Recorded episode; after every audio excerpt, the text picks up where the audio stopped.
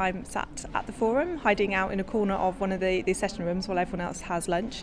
And I'm very pleased to be with Fiona Moss. So, hi, Fiona. Thanks hi. for talking hi, to Harriet. me. Pleasure.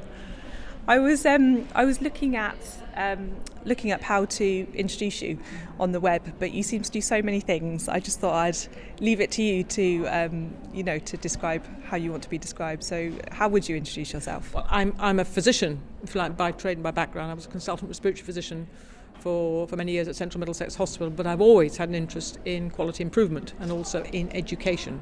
So my first consultant job was actually half time as a as a consultant um, respiratory physician half time, um, facilitating what was then known as clinical audit, then quality improvement with Northwest Thames.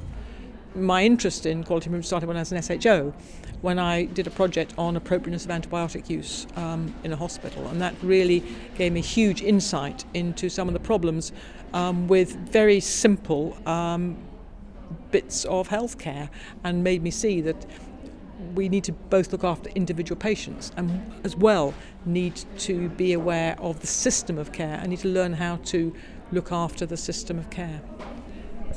Well, I've um, wanted to talk to you because you've done so much in, in quality improvement, and um, yeah, the idea of this is to, to get a bit of a, a broad overview as to, to what the field is and what it actually means. So, to start at the beginning, quality improvement didn't actually originate in healthcare. So, could you tell us where it came from, where those kind of ideas began?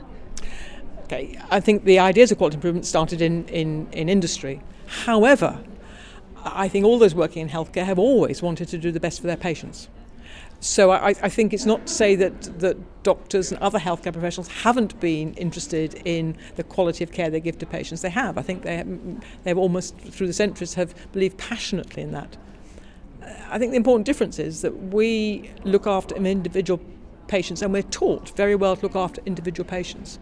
What we're not taught about, and I think we're much less sensitive about, is the importance of the organisational context around which the patient is looked after. So, although we think it's the doctor patient relationship, the nurse patient relationship, actually it's how we as a team of people link together to look after that patient that is so important.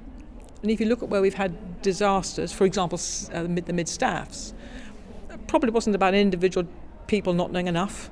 Was about how they worked together. And they, they obviously didn't work together in any way that, that was functional. So I think for us as healthcare professionals, it's important to realise if we want to improve care, we have to improve the organisation of care. And that's a bit that has come from industry.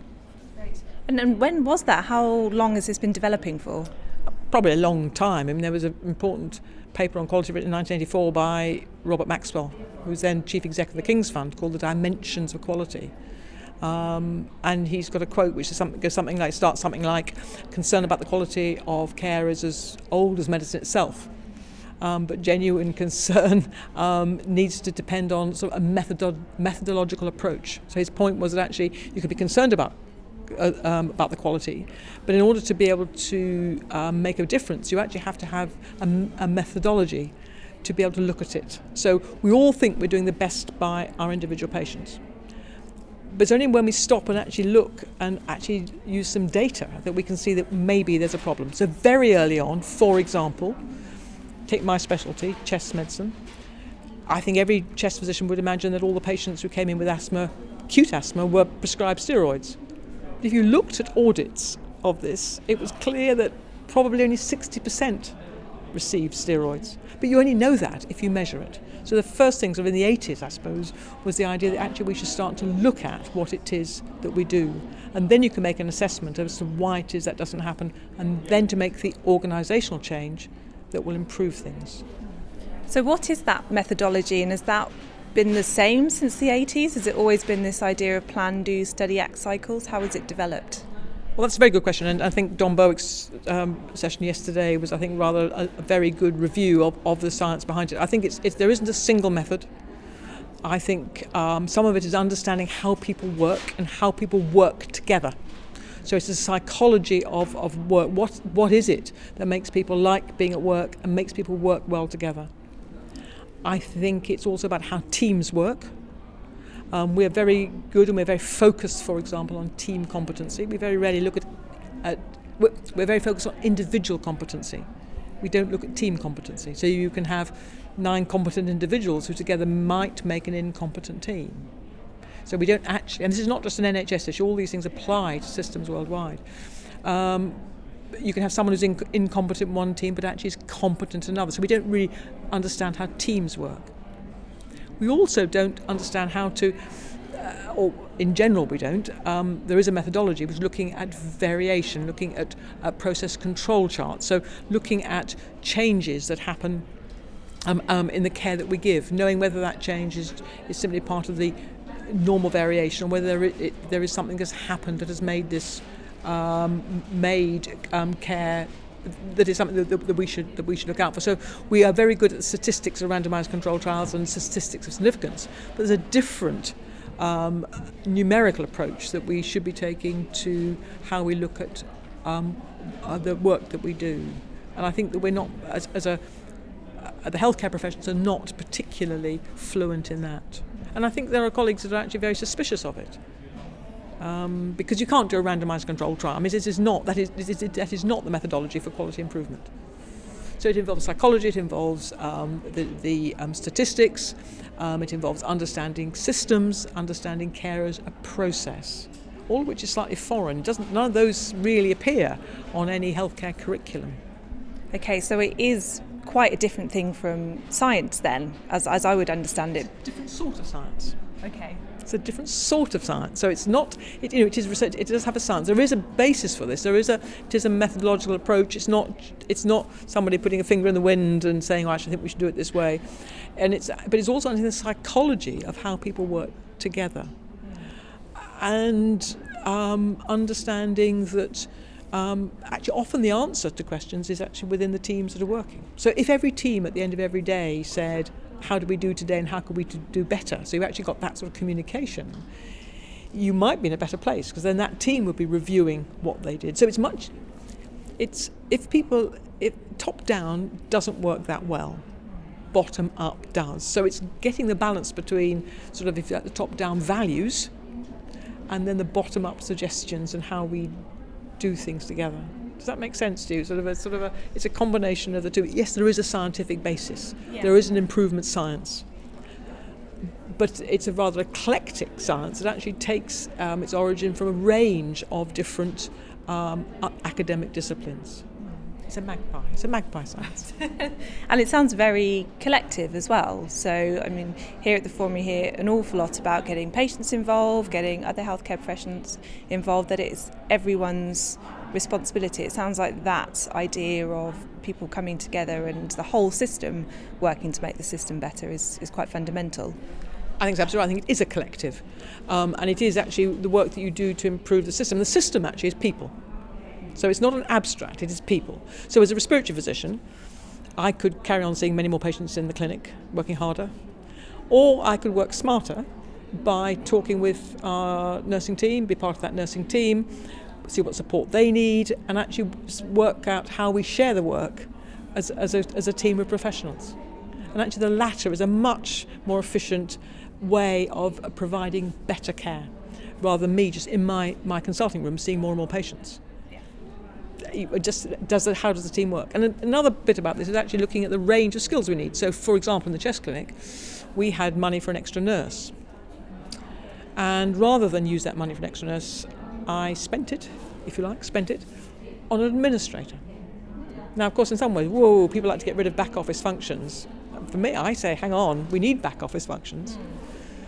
By finding an administrator, the four nurses that were there absolutely sat. I mean, it made their work so much easier. Mm. So they, if you like, they worked with, and the administrator worked with her nurses, and the nurses really liked having someone there who was doing the bits of work that, that they weren't particularly that well trained to do. So it's having that mix of of skills makes things um, m- made care much better.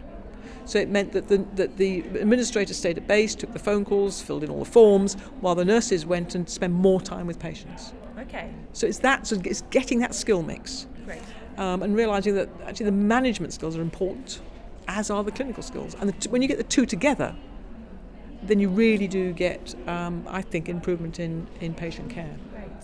And uh, you were talking to me what sounded like efficiency mm-hmm. earlier on. What are the other kind of areas, routes that quality improvement goes down to make things better, if that makes sense. So if you one area could be making things more efficient, what are the other kind of topics that people should think about when they're looking to improve healthcare? Okay, well, anything that makes things better for, for patients. So, I mean, there's various ways in which you can look at it. Um, one is effectiveness. So, are patients getting the right treatments? Are there, so, some patients get treatments they don't need. Some get don't get ones that they do need. So, effectiveness is one. Equity. Are we treating people equally? Efficiency. I mean, I think if you once you start to improve the quality of care, actually, in general, um, you can improve, uh, you, uh, things are likely to be more efficient. So, an example might be um, the if you have a system where patients admitted with fractured neck of femur get their operation within 24 hours of admission, we know that they do better, that the mortality is lower, and the outcomes are better. They're in hospital for, for, for a shorter length, for shorter duration of time. Actually, that is going to be more efficient because they're using fewer hospital beds. Um, so I, th- and I think if, if you manage to do that, then then things are going to be going to be more more efficient.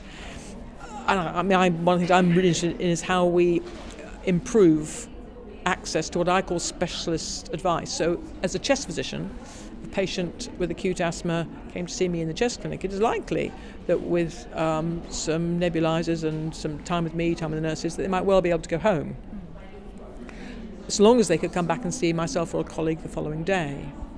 The same person coming to an A&E department might reasonably be admitted by the doctors on call because they're not necessarily respiratory specialists. So, how we work can really dictate um, the efficiencies. Great. And I was watching. Um, it was a video by Mike Evans. It was on the IHI website that was, you know, talking. It was a kind of an animation about quality improvement, and he was really stressing quality improvement as being kind of an attitude and a philosophy. What do you think if someone was going into improving quality, making things better for their patients? What sort of mindset do you think they should go into that with? Do you have any advice for them? I mean, I go back to your word, which I think is very good, which is collective. So if I'm the only person interested in quality improvement in my hospital or practice, that's going to be quite tough. So the first thing I've got to do is to um, really try and, and, uh, and, convince colleagues that um, uh, working together and working out how it is we, we work and changing that is going to is the only way to actually improve the care substantially for patients. Um, and I think that that is something we have to recognise. Arguably, if you're going to improve care, somebody or several people have to work differently. Then you have to think about working differently is tough for all of us. So there's all things we do at work that we like to do the same because that's how we're used to doing it.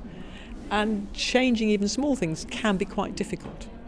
So I think we shouldn't underestimate that quality improvement is about working with people to help them work differently together. The process of care is how people work together. So it comes down to quite a lot of understanding about working practices and people's relationships and alliances. So it's something you're not going. It's not a um, a a solitary activity by any means. Okay. And I think that's one of its problems is that you might have people who simply don't understand it, even though they are genuinely working their hardest to to do their best for patients. Yeah. And of course, kind of improving care and healthcare is not. I mean, it's a big part of it. it is improving care and improving things for patients, but it's also about improving things for your staff and having a better working environment. Absolutely, because if staff are happy and are contented and like what they're doing and feel and have a sense of belonging and ownership, then they're going to be in a better place to look after patients. I mean, I think absolutely. Um, it's you know um, staff. I mean, there's work done by someone called Linda Aiken in the States about, about nurses and nurse autonomy um, and actually how, sort of how nurses work actually does, does make a difference to the quality of care. So happy staff, staff who are really are, are not stressed, um, well, beyond the sort of normal stresses in healthcare. Healthcare is in some ways stressing because seeing people who are ill does have it, their, their own intrinsic stresses, but are not stressed beyond that. Um, actually feel they're listened to, actually can contribute to how people work, are going to deliver better care and they're going to be in a better place, place to suggest improvements um, in how they work. So, for example, um, the receptionist where I worked in the chest clinic came to me, I mean, um, we made some big changes to how we work. But she said, I, oh, Dr. Moss, I don't give old patients, older patients early appointments. And I go, why? She said, well, um, I, in my experience, it takes them longer to get up in the morning, and their bus passes sometimes don't work before 9.30. And actually, here's somebody who's actually made a decision thinking about her work as a receptionist. Um, can actually impact on the work that um, we do because she'd worked out that actually they quite they often came in late for early appointments. So she had actually worked out that maybe she should give them late appointments. And that's terrific. That's somebody who is actually being engaged in their own work and actually making observations, actually having the confidence to discuss those observations and to and for those to be put into into practice. It's a small example, but if you just there are many bigger ones than that that you can have. But quality improvement can be small. It's you know big, sounds enormous. It's a Fieldborough conference with what ten thousand people or something, but it can be as much as someone just knowing that in their job it's better to give older people later appointments. And also all of us saying thank you to colleagues. So there's a bit about thanking people, noticing things, noticing colleagues, whoever whoever they might be. I mean, interesting. A, a, a colleague of mine, um, Liz Pace, has done some work with patients, and patients have put on training for GP receptionists. And the GP receptionists love it, and you're thinking, right? I wonder how many GP receptionists get training that way.